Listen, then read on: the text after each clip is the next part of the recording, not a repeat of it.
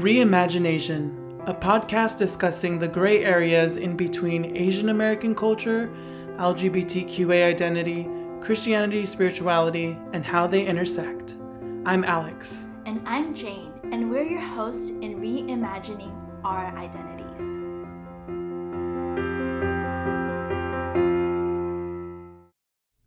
So I'm super excited as this has been sort of in the works for a few months now. And Jane, I know um, we're finally getting to it, and I'm glad that we're it's coming into fruition.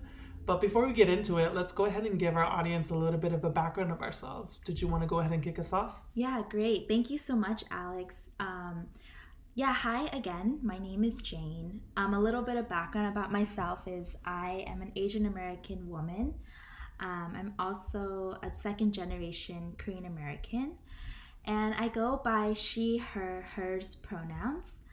Um, and in terms of my Christian background, I grew up um, in the Southern Baptist Korean American Church in the Bay Area.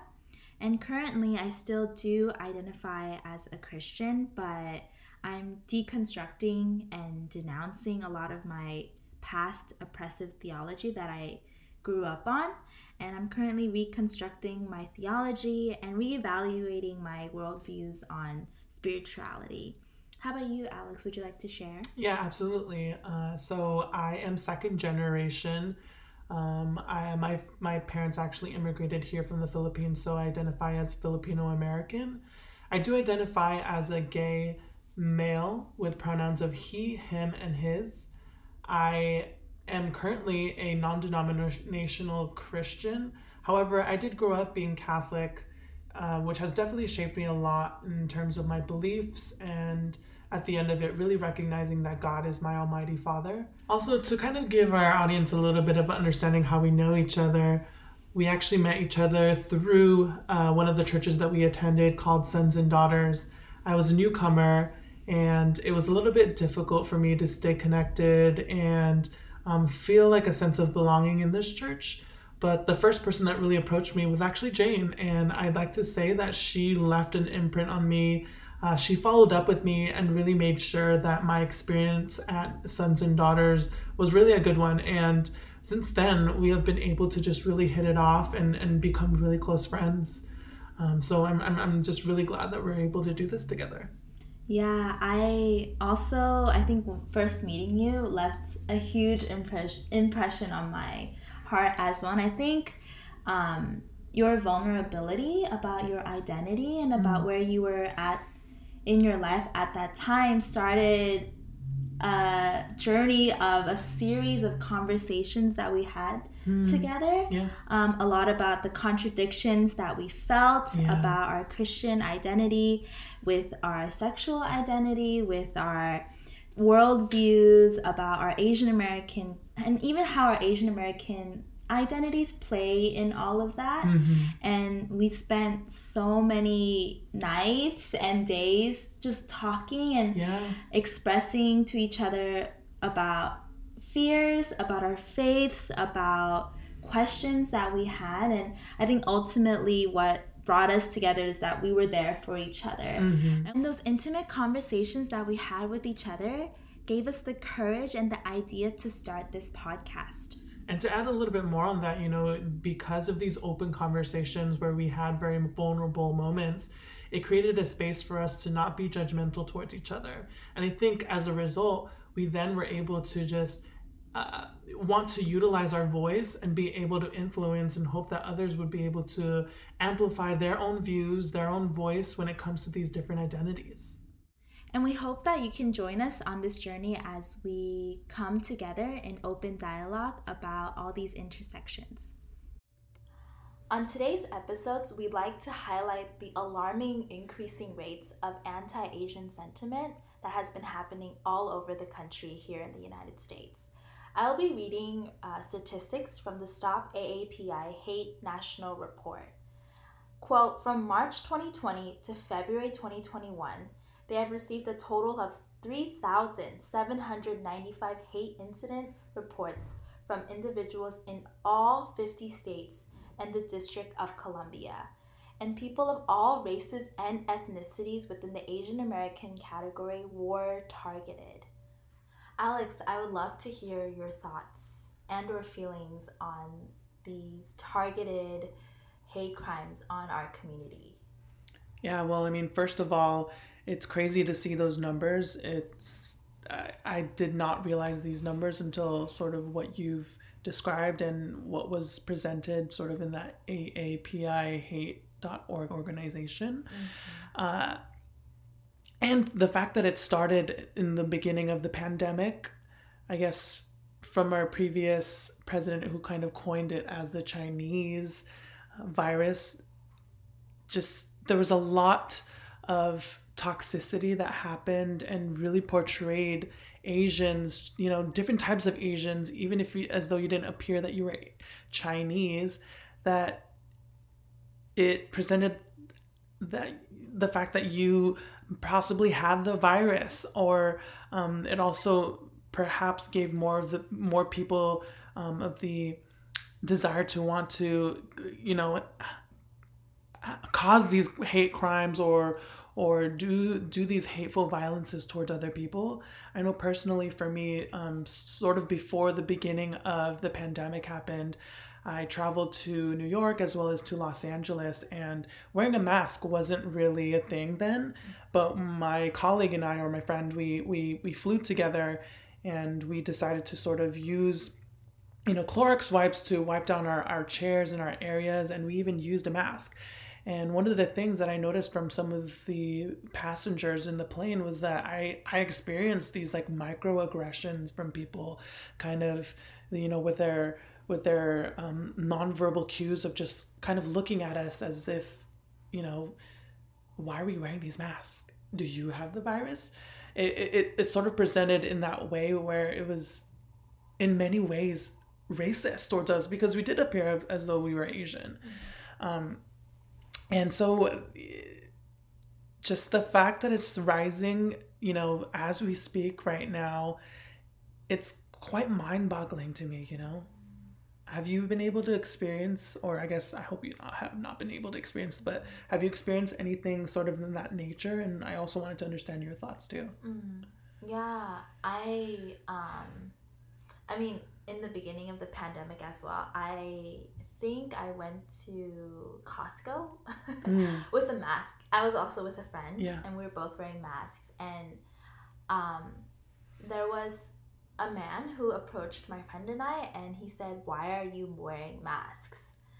And it was not in like an in like a friendly manner, but it was more in like an antagonizing way. Like, mm. why are you wearing masks? And yeah. I think my friend was and I were like thinking in our heads, like, we're allowed to wear masks if we want to wear masks and if we feel more safe that way like we're allowed to wear masks and like it was such a huge controversial topic mm. remember in the beginning yeah. of the pandemic like even the start of like people were protesting about not wanting to wear masks they were holding legislative hearings about we don't want to wear our masks mm-hmm. um, and how that was I think there was I I do feel like there was a lot of even from there like antagonizing against mm. wearing masks because masks portray a certain type of sentiment, right. a certain type of stereotype, and I yeah. think it gets heightened when you have an Asian American identity. Yeah. Yeah, yeah, yeah. No, I totally agree with you. I think you know, I've traveled to Asia before. Mm-hmm. You know, one of when I've went to to Japan and even in Hong Kong, people just wear masks because you know, one maybe the air pollution, maybe they're sick, or maybe they don't want to catch anything. So, it's it's crazy to me how the mask here in the United States almost is like symbolism for like, oh, you have a disease, I need to stay away from you. Mm-hmm. But you know, it's funny how later on in the months, um, the CDC recommended or advised that we all wear masks, and it was just a mandate, you know. Um, but one of the things that I did want to get into was sort of um, complicity when it comes to Asian Americans. And even, you know, personally for me, I've experienced that a lot growing up and seeing even my parents and, and my grandparents and generations before that, where um, in order for you to sort of uh, succeed in the United States is that you you sit down, you shut up, you get your work done, and that's how you'll be able to succeed. And by complaining or standing up for yourself, like it was portrayed as like you not being able to do good for yourself, and if anything, it'll tarnish you or perhaps even like Asian culture within the United States. And and I think that this has been thrown out a lot where Asian Americans or Asians in America are the model minorities. So I, I kind of really wanted to unpack that a little bit. And I know that we've talked about this before, but just really wanted to be able to open this space up for us to um, talk it out and, and hopefully shed a little bit light um, on our feelings and stuff. Yeah, yeah. Um, yeah, I think definitely a lot of second generation or 1.5 Asian Americans like totally grow up with that, you know, even if it's not said, it's understood Hmm. um, when you just work hard and you kind of just hope for the best. Right. What are your thoughts on Asian Americans being complicit Mhm, and sort of that mhm. narrative of like yeah, having to work hard Yeah. and and having to really prove yourself to Yeah. succeed in the United States and what does it even mean to be model minority? Yeah, I think that that there's that's there's a lot to unpack in Mm. that question. Um, I think. Okay, well, I think here. Uh, first of all, I do think there is a sense of like we have been taught to you know be quiet and work hard and like not protest right Yeah. and not um, go against the system uh, be grateful to this country that has given you quote unquote opportunity Hmm. um, and seize that opportunity for your benefit Mm-hmm.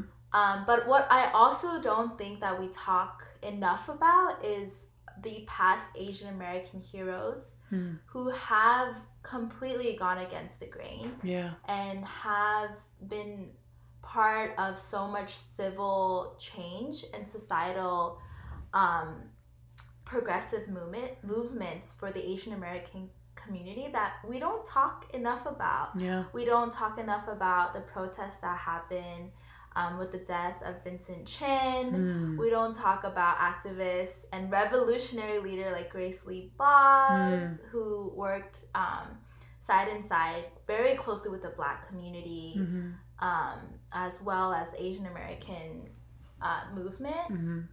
And you know, even at San Francisco State University, how um, the Third World Liberation Front, which was the Asian American community, the Filipino community, and the Black students and the Latinx students coming together and demanding for an ethnic studies to be opened Hmm. at SF State Yeah.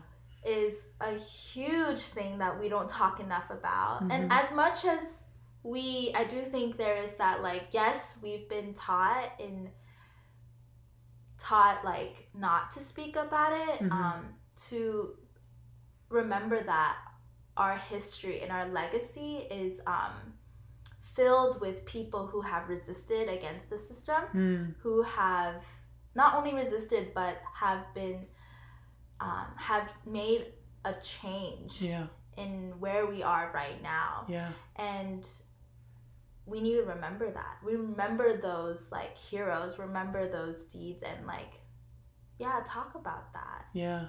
yeah. Um, but the other part of the whole model minority in all of this is, yeah, I think the reason why uh, we want to stay quiet is because when we are quiet, we uphold the model minority. Yes. Right? We yes. uphold, yes, like the system works, seize the opportunity, get that, whatever, get that American dream. Yep. Right? And that's how you get the American dream is by being the model minority. So I think that identity has a lot to do with the opportunity that our parents came here for. Hmm. And so those I think it's like all intertwinedly like tied Yeah. and intersected. Um, and very complicated because it's really personal Yeah. right? We want to achieve our dreams. Right. We want to make up for the sacrifices our Yeah. parents made, and so we want to achieve the model minority. Um, but at times like this, I think we are reminded about the false narratives Mm. of the model minority and the quote unquote opportunity that America has for our community. And I think it highlights again the perpetual foreignness of the Asian American community of not being seen as American but being seen as the other, the yellow peril. Right. Um, so yeah, I think yellow peril is something that you know and we've been taught in our history classes, like the Chinese bringing virus, quote unquote viruses, since I mean since the Im- immigration of the first Chinese laborers into Yes. the U.S. Yes. And so, I mean, as much as I do think the president, the ex president, you know, him calling the coronavirus The Chinese virus. the. Chinese virus or whatever he used, I, I personally think whether or not he said it, I do feel like hate crimes existed. Yeah, existed and would have still happened. But I Mm. think his remarks exacerbated Absolutely. and made it okay absolutely. to say those things. Absolutely. Um, I'm glad that you said that in the beginning of sort of the collective coming together, where there be different races at San Francisco State University. I didn't know that. And so I think that's great that these multiple um, cultures and, and, and individuals came together to ensure that we have, or SF State has a more robust um, curriculum when it comes to ethnic studies because it really is important, you know? It's so It, it should be embedded within our education, even in elementary school, middle school, high school, because I feel like there's so much um, narrative, so many things that were left out out of those textbooks, and not the entire story was really depicted. And I think even for me as an Asian American, I already have like a fixed, you know, view or fixed notion of, you know, how America was discovered or you know even you know the the civil rights movement in 1960s i felt like it was just on the surface. There's so much more than just what happened um, within within just that march you know? I think that there's definitely so much more opportunity to educate people in our communities and really understand like their background. And secondly i really appreciate what you said in regards to sort of um, racism against Asian Asian people has existed. You know, when I think of um, Asian people, Chinese people that came to America to build the first railroad, right? Um, it was obviously cheap labor, and I I, I, I could be wrong, but I, I do believe that my grandpa and my grandpa's father came here to help with that initiative. Filipino Filipinos were were a part of that initiative as well, among other Asians. Um, and then once that railroad was complete, there was the Chinese Exclusion Act, and that created even more segregation. You know, and there was this this whole divide in the country of you know people saying like all these Chinese people, all these other ethnicities are are are taking the jobs away. But would you be doing that job to begin with? Um, if you were to ask my humble and honest opinion, I don't think so, right? And so that in itself is already embedded within the American culture of just sort of creating that segregation of, of, across different races in the United States. Yeah. And it, it really saddens me, you know, and I think that's one thing that I had to look into with my own research and that I, you know, again, through my history books, my textbooks, it's, it's one of those things that was just maybe on the surface or that I didn't really look into as much. Mm. But these are things that are in the US history that we should really talk about more, you know? Right. And I I I think what is so mind boggling is like I didn't know about these Asian American heroes till I was in my late twenties. Mm-hmm. Like there's no mention of how the Asian American um were part of revolutionizing this country Mm-hmm. um, a part of saying no like we deserve a place here we deserve our own rights um, but yeah that's left out. And so i think it perpetuates the model minority Yeah. myth right? And it wants to reinforce that of like stay silent. Um, you're doing quote unquote better. Be grateful to this country. And yeah i i think what you said just hit it the nail on the head. Yeah. I mean, now that I think about it even more, you know, I think in a sense, it's great that we have sort of some representation of like there's the Chinatown, there's a Japantown, sometimes there's even a Filipino town. But what we fail to realize is that these sort of small communities is a way to segregate and create just these small areas in which these people can congregate away from I'm just going to say it like white people, Mm-hmm. you know? And it's you know, it may it may seem as though like it's great, like we have our own thing, but why can't it just be mixed with any other neighborhood, any other community? And so that too, you know, I, I, I'm even reminded of um, the International Hotel. Yeah. Um, and, and I know it's a whole nother topic of even being able to talk about gentrification, but and, and I know that you studied this really well. Um, but just the International Hotel was just something. It was that last little bit of what um, in San Francisco that Amer- uh, Asians or Asian Americans what like that's the last thing that they held on to before they were you know ran off to find different communities or different places to live you know they um, i'm not sure if many of you know but this international hotel was was intended to be um, broke broken so that they can build more commercial places more um, housing you know just make it more marketable to what people expected as like the American lifestyle or like what they think would make San Francisco more marketable. So that, that just honestly makes me really sad. Um, Yeah, it is really saddening. I think the exclusion, as you said, it we the exclusion. I think what we're trying to point out is the exclusion and the hate and the violence has been happening since the presence mm, of Asian Americans here, and this thing to the hate crimes because of COVID is nothing new, right. but just exacerbated and being very in your face. Hmm and um, it's yeah like you know gentrification is a, another form of exclusion and another form of a violent of violence towards the community you're Yeah.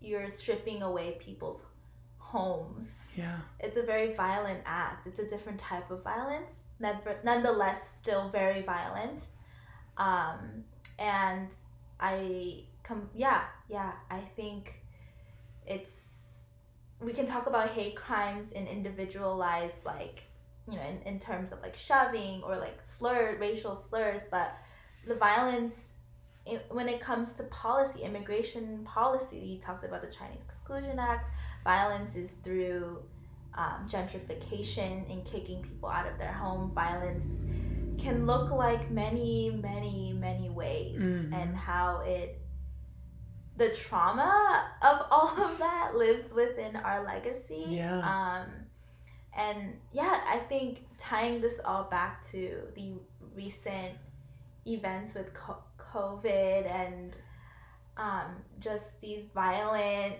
extremely violent um hate crimes has been so traumatizing Mm, right yeah. it's like your uncle it's your father it's these father figures these mother figures um, the elderly figures in our lives that Mhm. are being specifically targeted Yeah. and i think that's i think that's one of the words that really one of the words in which i can express what this past week has been like hmm um, and you know, I don't know about you, but since COVID, when it started with all these like, it just like, and then you know, it started off with like little things with like people, not little, but it starts off with like people yelling. You know, Yes. you know, those, there was a lot of like people recording videos Mhm. of where someone would yell at an Asian American like, "Go back to where you're from. Right. Why are you here?"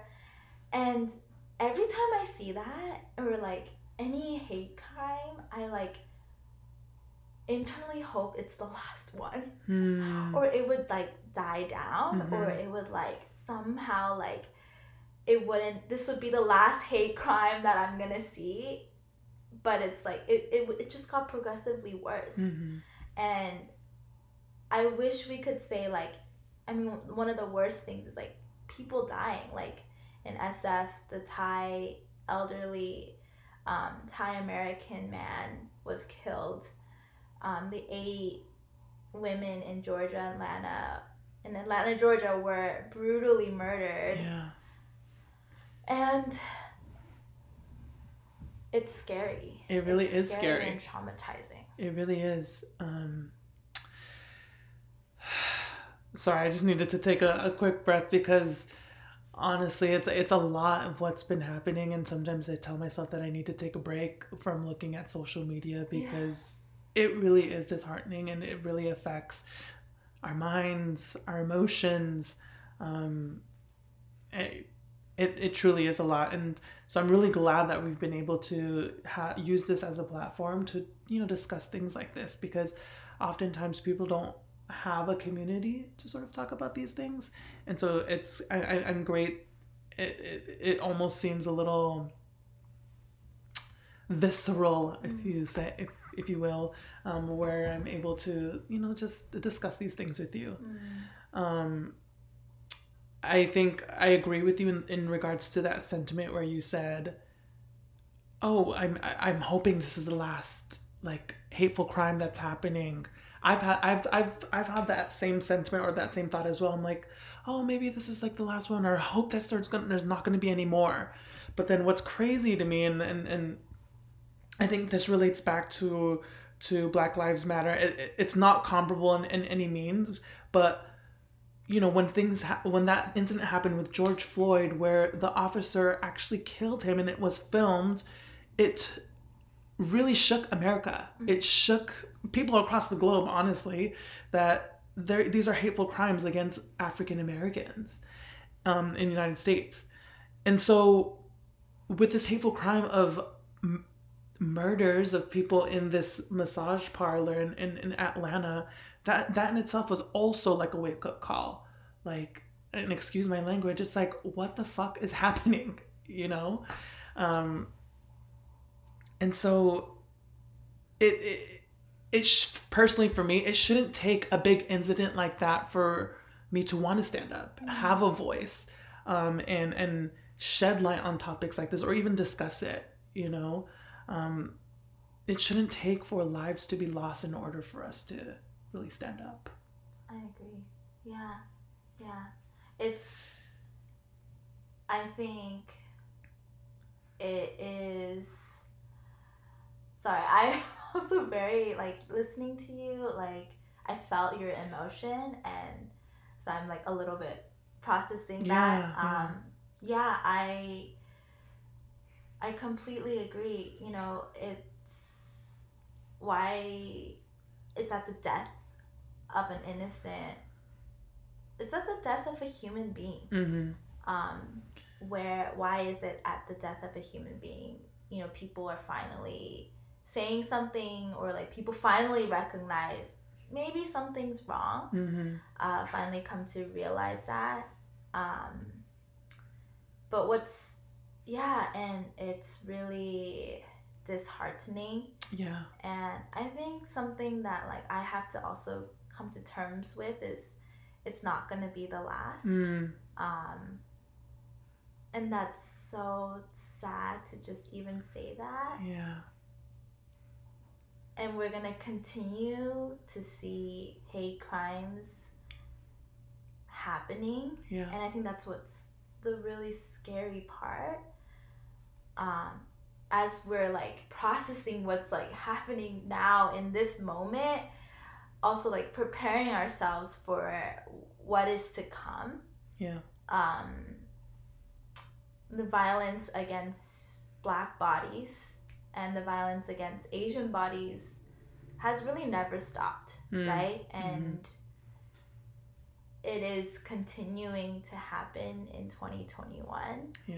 And it will continue to happen. And I think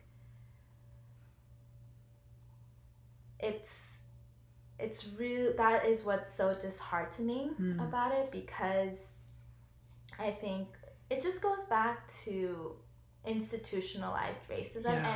and and structural racism which is a, another whole topic it really is. but i mean this country as you know we you and i have talked about it multiple times but has been built on the violence against black bodies the violence against asian bodies this is not the first time asian people also have been killed right. um, because of fear or hate um, and othering. Um, yeah, yeah, it's just it's it's scary and it also feels like a betrayal Yeah. of what our parents came here for to sacrifice for us to have quote unquote I don't I don't know if your parents say this but my parents came here for in the hopes that my sister and I will have a better, Better life. life. Yeah, of course. That feels like a lie. Mm, That feels like it's not the American dream, but it's the Mhm. American nightmare that we're living in wow. of our community being killed, Yeah. you know, and I mean, you. I think you put it so.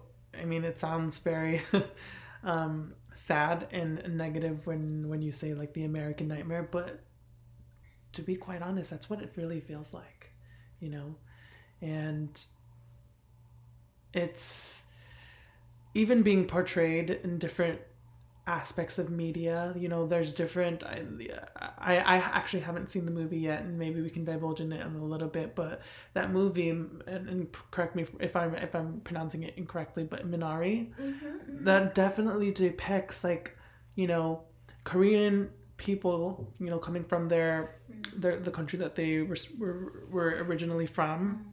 Coming to the United States and chasing after that dream doesn't necessarily mean like, oh, um, I'm going to get paid with this much money and I'm going, you know, di- finding different occupations or different ways on how to make money doesn't necessarily mean it's like happiness. Mhm. And I think it's it, it, even um, money in itself is something that we chase after. I think.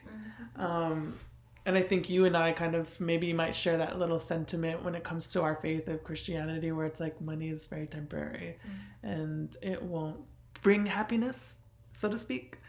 Um, but yeah, I, I I completely agree with you and just how sad it is. Yeah. Yeah.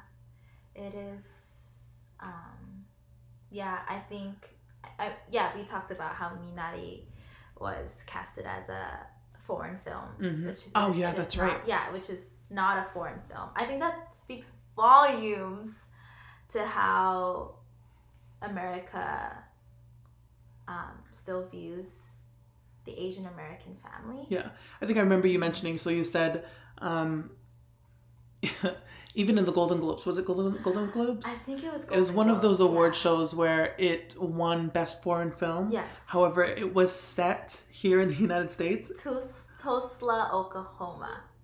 It- The entire movie was in Tulsa, Oklahoma.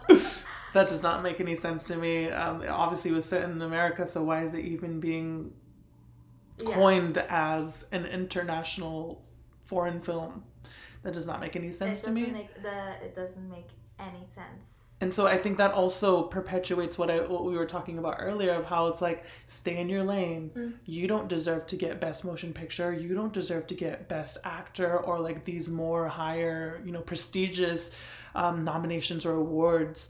Um, so I think yes, it, there is a lot of systemic injustices, even media in the entertainment industry, just across the board. You know i think we're disadvantaged in many ways and and i think that also perpetuates that that sentiment of like okay we're not going to be noticed but we we have to work harder for ourselves. Mhm. so Yeah, that and that in itself is violent. yeah. It's not uh, a physical hate crime where you get like physically beaten up, but you, but a film that I I watched that film and I was like, oh my god, it was kind of hard to watch because I was like, I, I was like, why does this remind me of my father's Aw. too much? I was like, this is so close to home. right Um, but um, I was just gonna say the fact that they're calling your story foreign is very violent. Mm. They're calling our immigrant story here in America as labeling that as othering is a very violent thing to do. Mhm. Saying that this home is not your home. Mm. You don't belong here. Mhm. Um, that it's a it's a form of saying you don't belong here. You don't deserve a place Mhm. here, Mhm. and how that's a form of violence. I mean, it's not a form of like a, a specific hate crime that we could report to stop AAPI Yeah. but I think the the levels and the the degrees and the levels and the forms of violence in Asian American to the Asian American community is being perpetuated and um, institutionalized in Mm. all forms of our lives. Um, it's not just through physical hate crimes or the calling of racial slurs Yeah.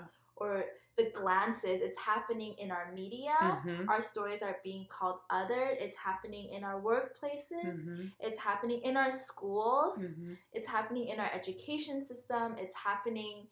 It's literally everywhere. Yeah. And I think that's what um, the awareness of that is makes it even more like like the American nightmare when you like really Mm. look at when you like really look at how am I being othered in what in the levels of otherness that is happening in almost every way is